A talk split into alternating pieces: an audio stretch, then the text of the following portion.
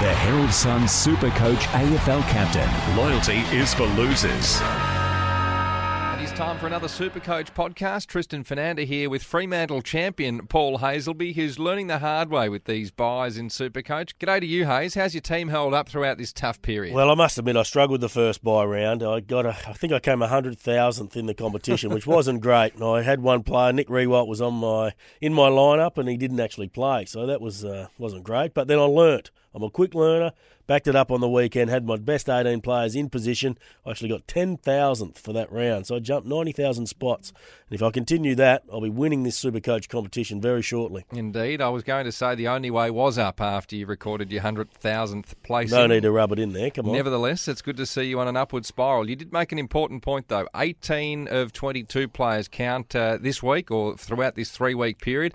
And I reckon the important thing to really highlight for super coaches out there is that you can trade in players who've already had their bye. And they're going to give you value not only this week, but also next week as well. Yeah, it's that time of year, isn't it, when you want to trade in the right type of players and you want to make sure that they are playing and they're playing well. And I think uh, that's what I did over the last round, and I'm going to look to do that again this week and try and get the best combination that I can to go forward.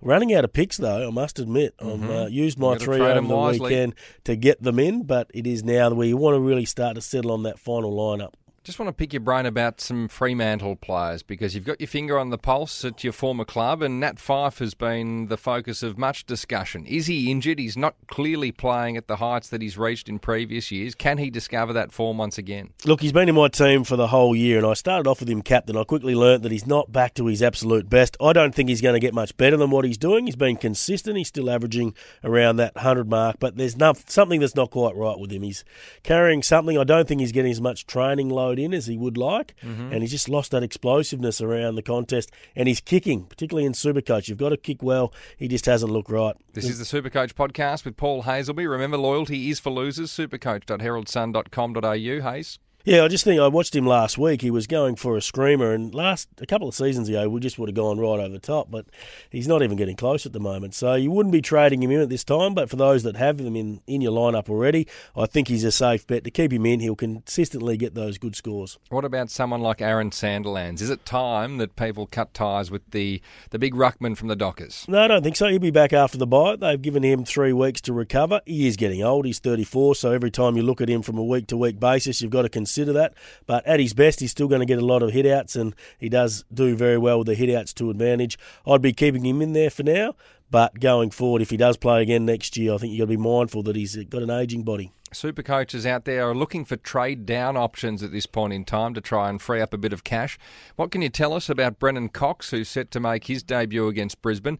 And also, give us your thoughts on Luke Ryan's debut last week. Yeah, Luke Ryan was pretty good, wasn't he? He's a good decision maker in the back line. I think sometimes you can get those players that share the ball, and we know the Dockers do kick it around a bit. He didn't get a lot of the ball last week, but as he grows in confidence, I think him and Lee Spurr and Michael Johnson and Hamling will start to share the ball a little bit more. And it is great to see another debutant for the Fremantle Dockers.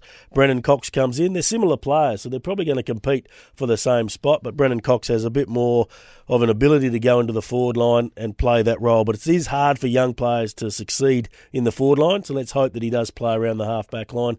But what we do know from Ross Lyon is I don't think they're too concerned with the results for the remainder of the mm-hmm. year. They're going to play kids, so if these kids are doing a half decent job, they'll remain in the side.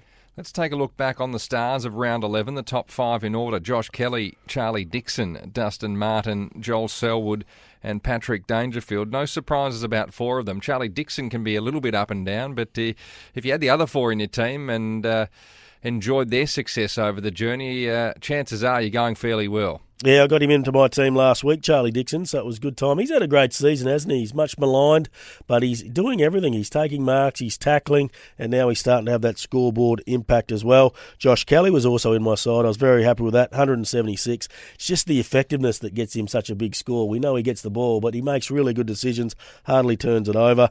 Didn't have Dustin Martin, didn't have Selwood, but Patrick Dangerfield's been a lock in my team for the majority of the season. 149 as captain, certainly good reward there. Well, you spoke about your rise uh, over this bye period. It's important for captains to choose, uh, for players to choose their captains wisely. And uh, I tell you, four who should come into the mix for your selection: uh, Ablett, Mitchell, Rockliff, and Pendlebury, all of whom. Uh, mightily consistent and who are likely to score you uh, those valuable points. Yeah, they all play good against the opposition they're coming up against. Gary Ablett, we know he loves playing against the Hawks. He averages 152, so he gets a bit of freedom from them. Tom Mitchell, he's been consistent across the whole year, so he's another one that people should look to get into their side. I had Tom Rockliff in, in my outfit going into the season, but he, with his injuries, I've had to push him out. But I think as he comes back in, he's going to get back to his best form. He's a really good, consistent point scorer. And the increase in form from Scott Pendlebury has been massive as well. More midfield time now and starting to get some confidence. And their midfield, I saw him live last week for the first time in a while, just really working well together. Speaking about a few other pies of interest, uh, Callum Brown, son of Gavin, set to debut on the Queen's birthday stage. He's just $117,000. And Matt Scharenberg looks like he might consolidate a spot, especially with Goldsack now out for the best part of two or three weeks. He's at $164,000, so they might attract uh, a little bit of interest from super coaches. They certainly will. Scharenberg's been building towards something and uh, only averages 56 points, but um, at that price, I think he's worth having in the lineup. And they will get some extended time in the team, given that they do have some injury concerns as well. And Callum Brown, well, his old man was an absolute superstar. He's going to go through the midfield and the forward line.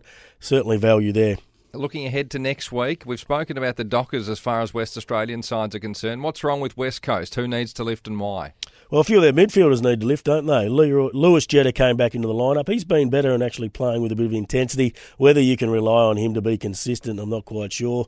But their midfield has been thrown around a fair bit lately. You have Elliot Yeo that goes in and out of there. Matt Priddis has been a mainstay for a lot of people for a long time, but he started in the forward line. So I know he signed a contract throughout the week, but I'd be reluctant to go with a player like that because I think he's going to now spend more time out of the midfield area. Sam Mitchell's always consistent, but he hasn't been at his absolute brilliant best this year with the West Coast Eagles. The one on the up is Dom Sheed. I'd be looking to get him into the side. He's now going to be a mainstay of the starting midfield. He's been getting it 30 times and starting to kick goals as well. Any other pearls of wisdom before we let you go? No, I've given you my all. And you've given us some absolute gold as well. Great to have Freo champion Paul Hayes will be back on the Supercoach podcast. Go well this weekend.